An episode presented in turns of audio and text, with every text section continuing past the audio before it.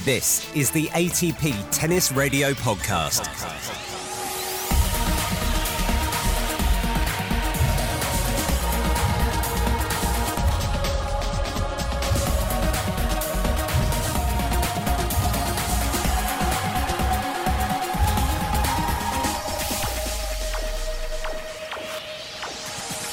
Welcome back, ladies and gents. I'm Seb Lauzier. If you joined us last time, you know exactly what's coming this time. It is part two of our exclusive chat with the one, the only Juan Carlos Ferrero. Last time we heard all about the young Spaniard, Carlos Alcaraz. He's now coaching and why he's being compared with Roger Federer and Novak Djokovic already. That is well worth a listen if you haven't got to it.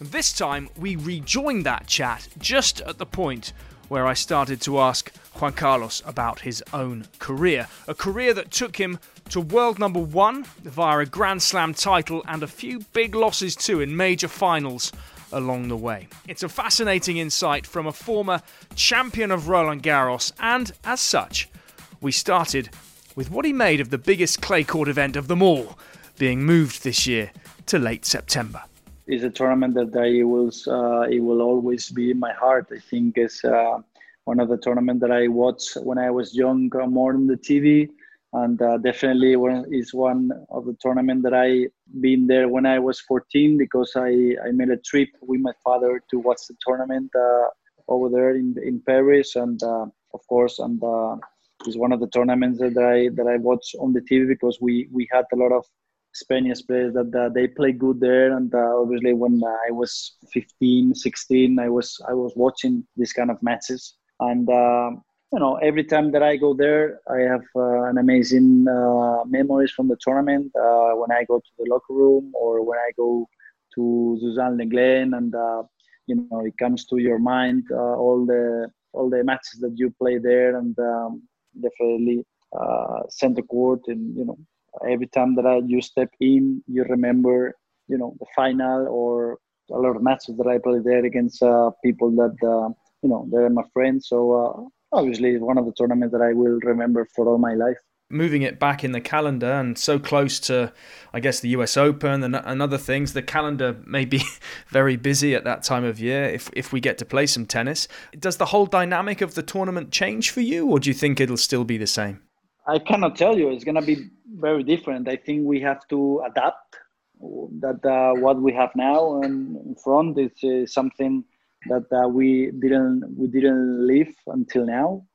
So uh, of course it's gonna be different. That you know the the dates are gonna be different. So it's gonna be very strange to play in September over there and uh, after US Open.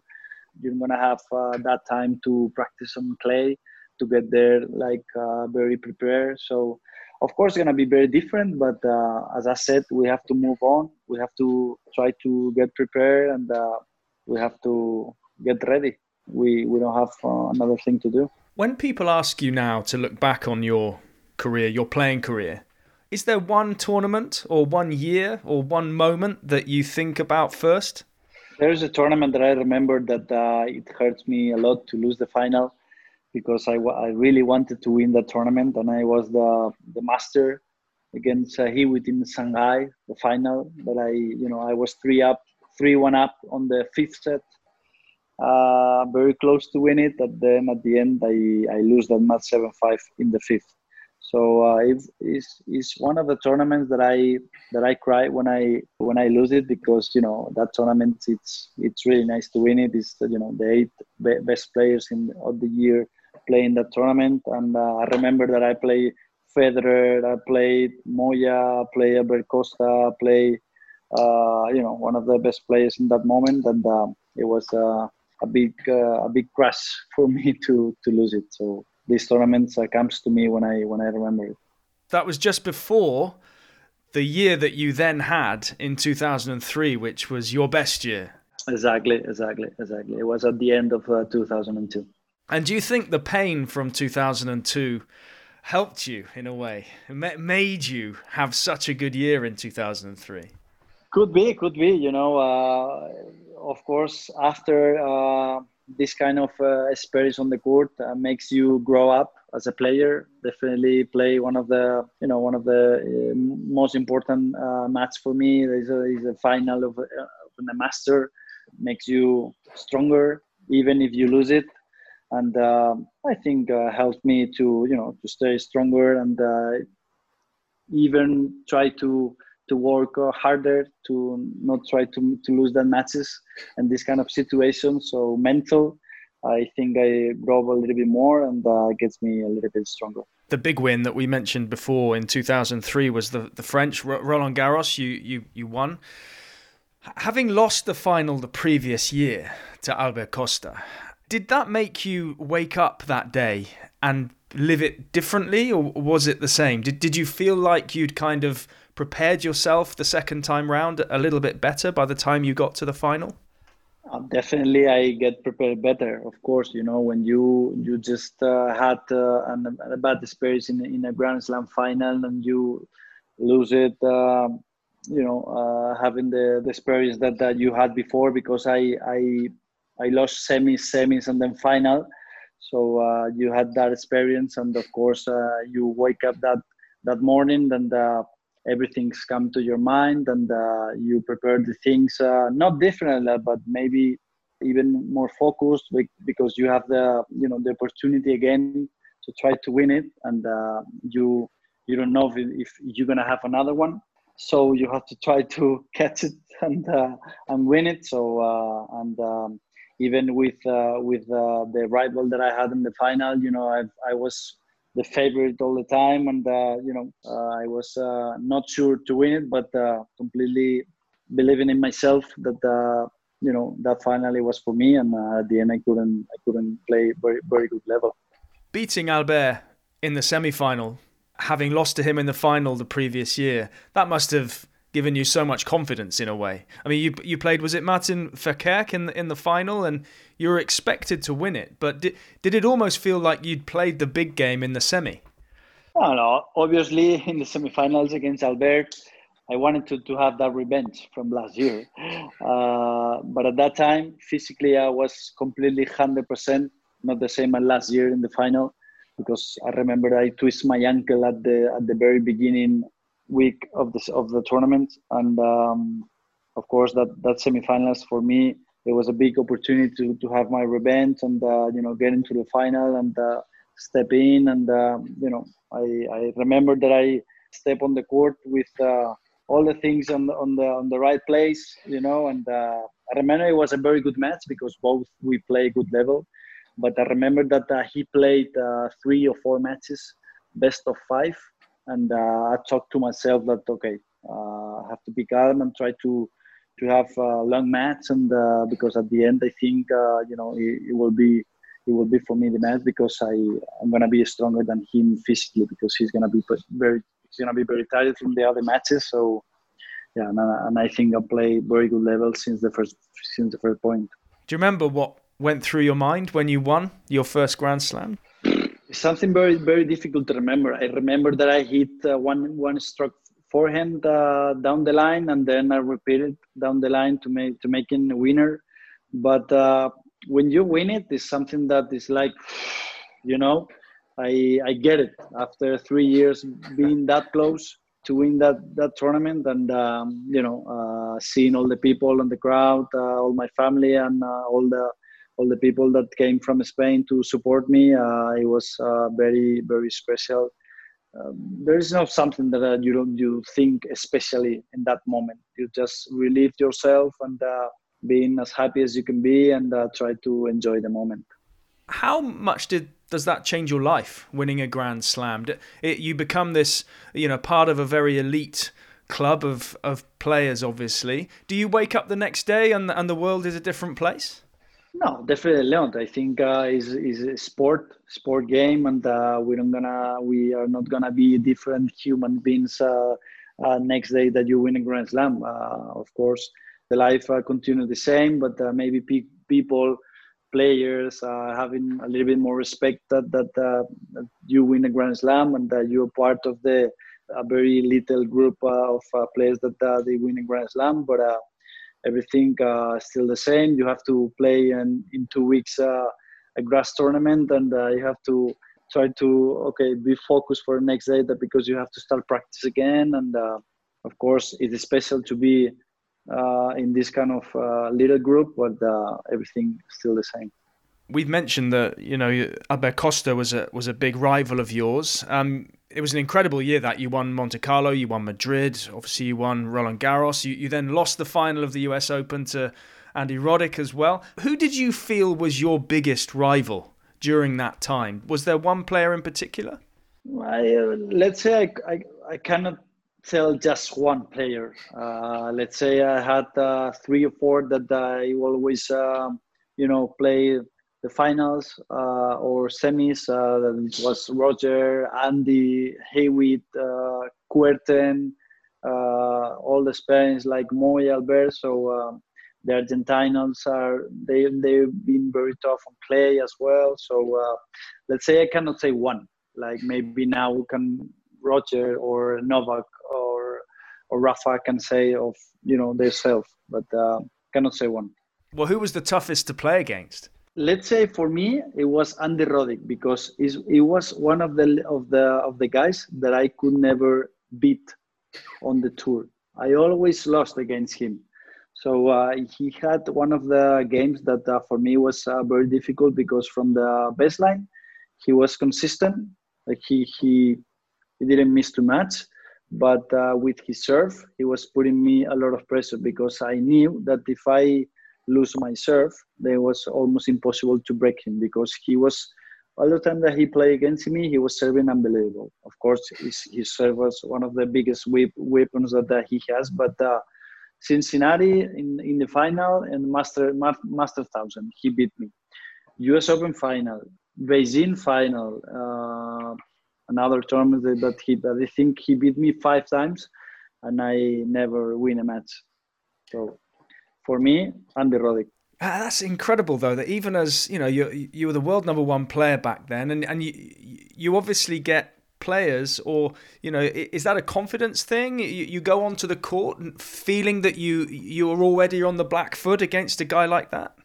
I think it's it's very mental it's mental because you go there and uh, you remember all the time that I that, that you lose against him and uh, okay when uh, you have a break point and uh, you you lose the the, the serve uh, you're gonna mind start thinking that okay I'm in the same situation as as the other matches and it's gonna happen the same. So I think it's very mental because uh, my kind of game it was the perfect one to beat him because I was I was a good returning and I was serving okay. And from the baseline, I was I was pretty good, very good from uh, backhand and, and forehand. So, but I don't know what what happened, but I lose five times, so I, it, it didn't work that that that good for me. Well, it was certainly a very big serve and a very big forehand, that's for sure. Um, you mentioned the way you played.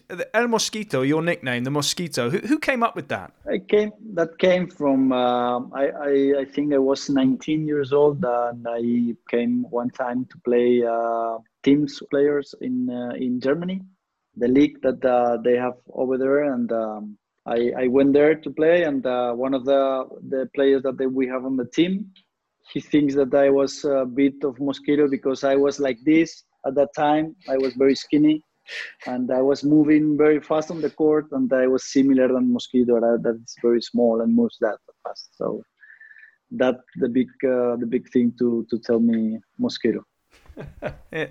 and we we mentioned you became world number one. You know, it's it's it's easy just to say it and throw it away, and and uh, you know, but that's a big thing, isn't it? How important was it for you? And also looking back, you know, how how big is it now to be able to say, you know, now and also at the time, world number one? Was that something that you always wanted to tick off? Was it big for you? Of course, you dream you dream it with uh, with this. Uh, when when you are young, you always uh, dream about uh, to be number one. Now, Carlos Alcaraz, to me, he tell me that he wants to be a number one in the world.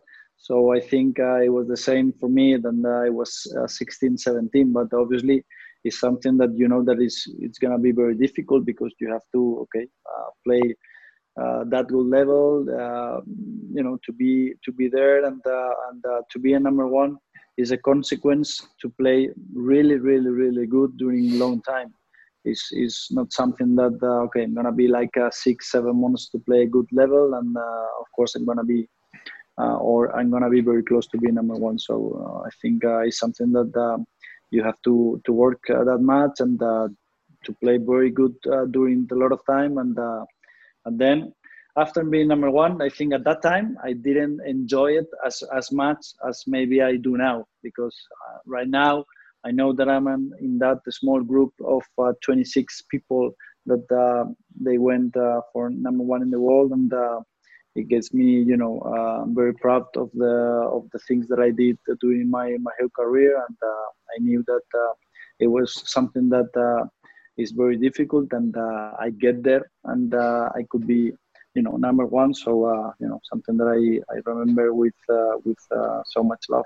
And you're still young enough that you know you were playing when the current you know top guys were, were coming onto the scene. You mentioned roger. Uh, when you were winning roland garros a young spanish guy called rafael nadal was just starting out wasn't he? He he played wimbledon and the us open that year. He didn't actually play roland garros.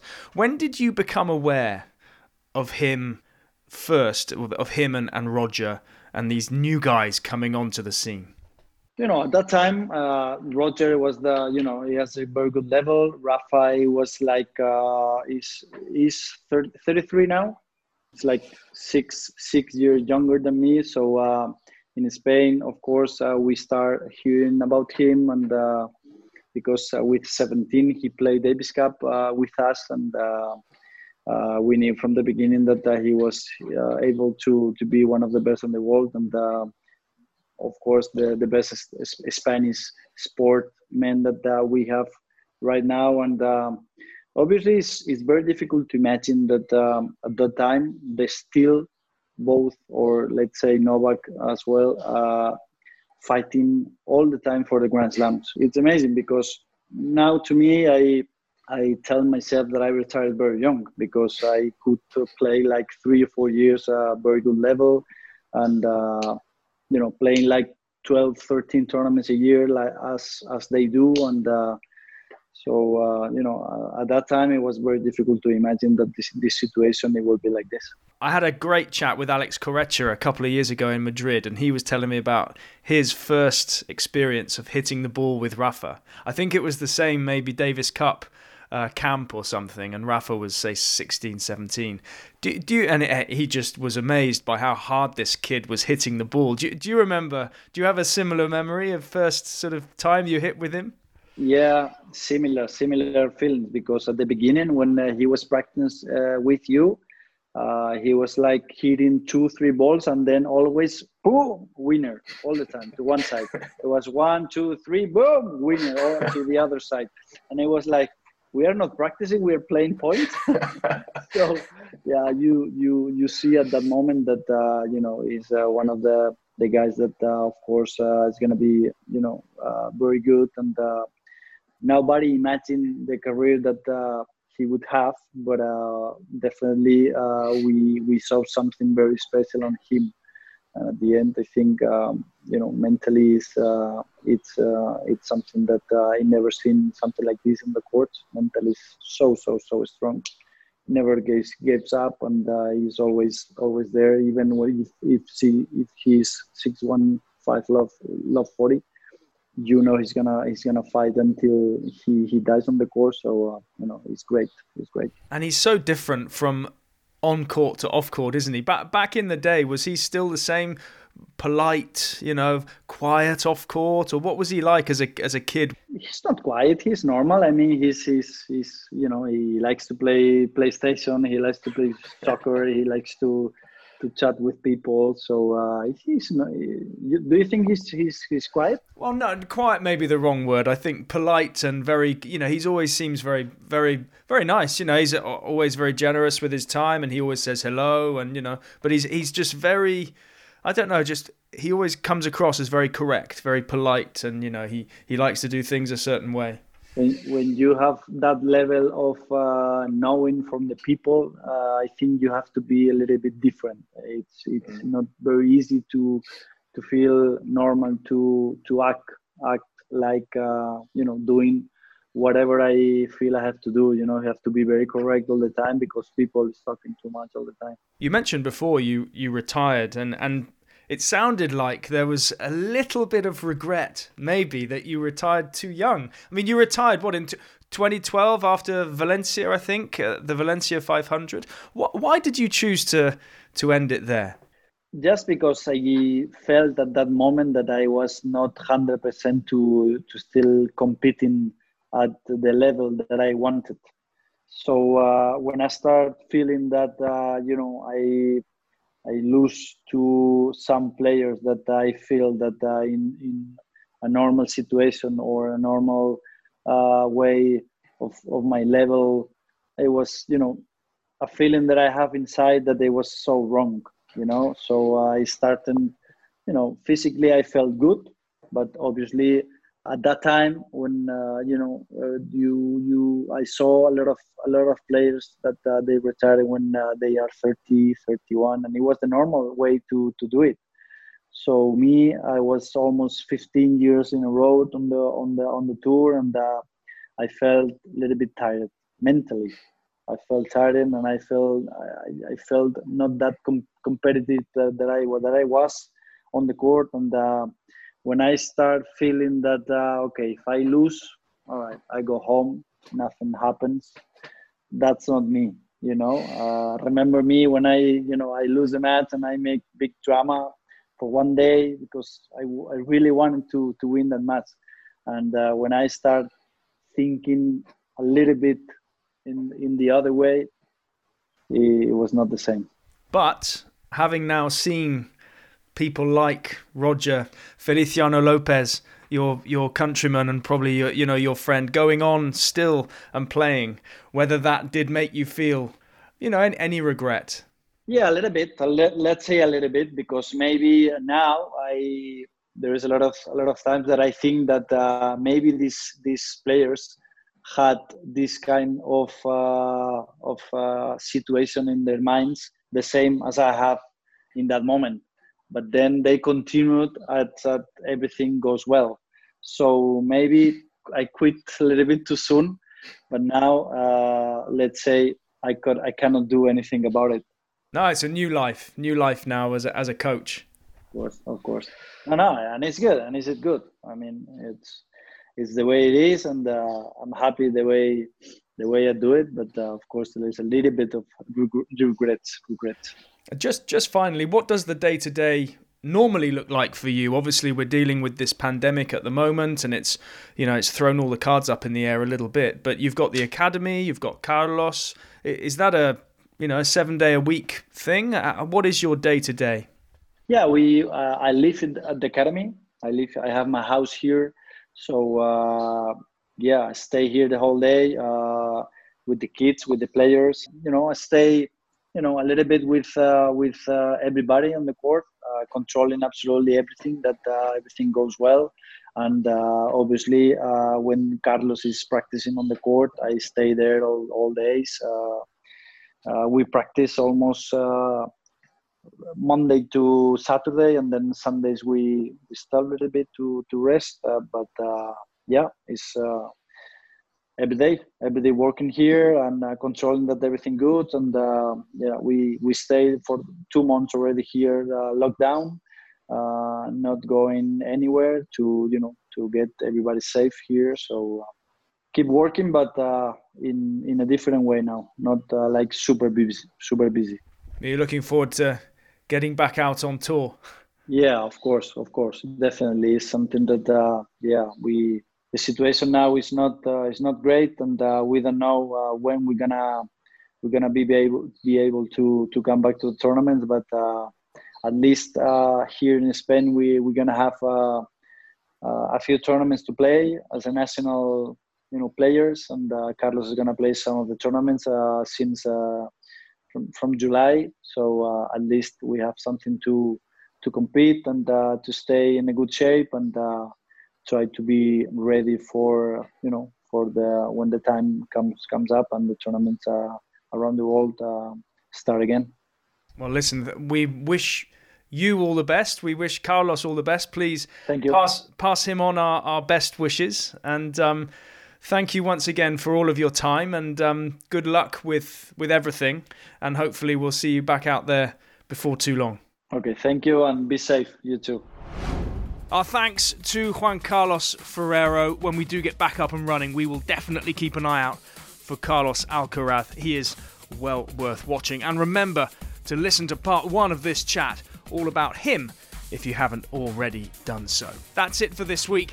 Next week, we keep the Roland Garros theme going with some of the leading French players on tour and the country's brightest young stars. I'm Seb Lauzier. Thanks for listening. See you next time.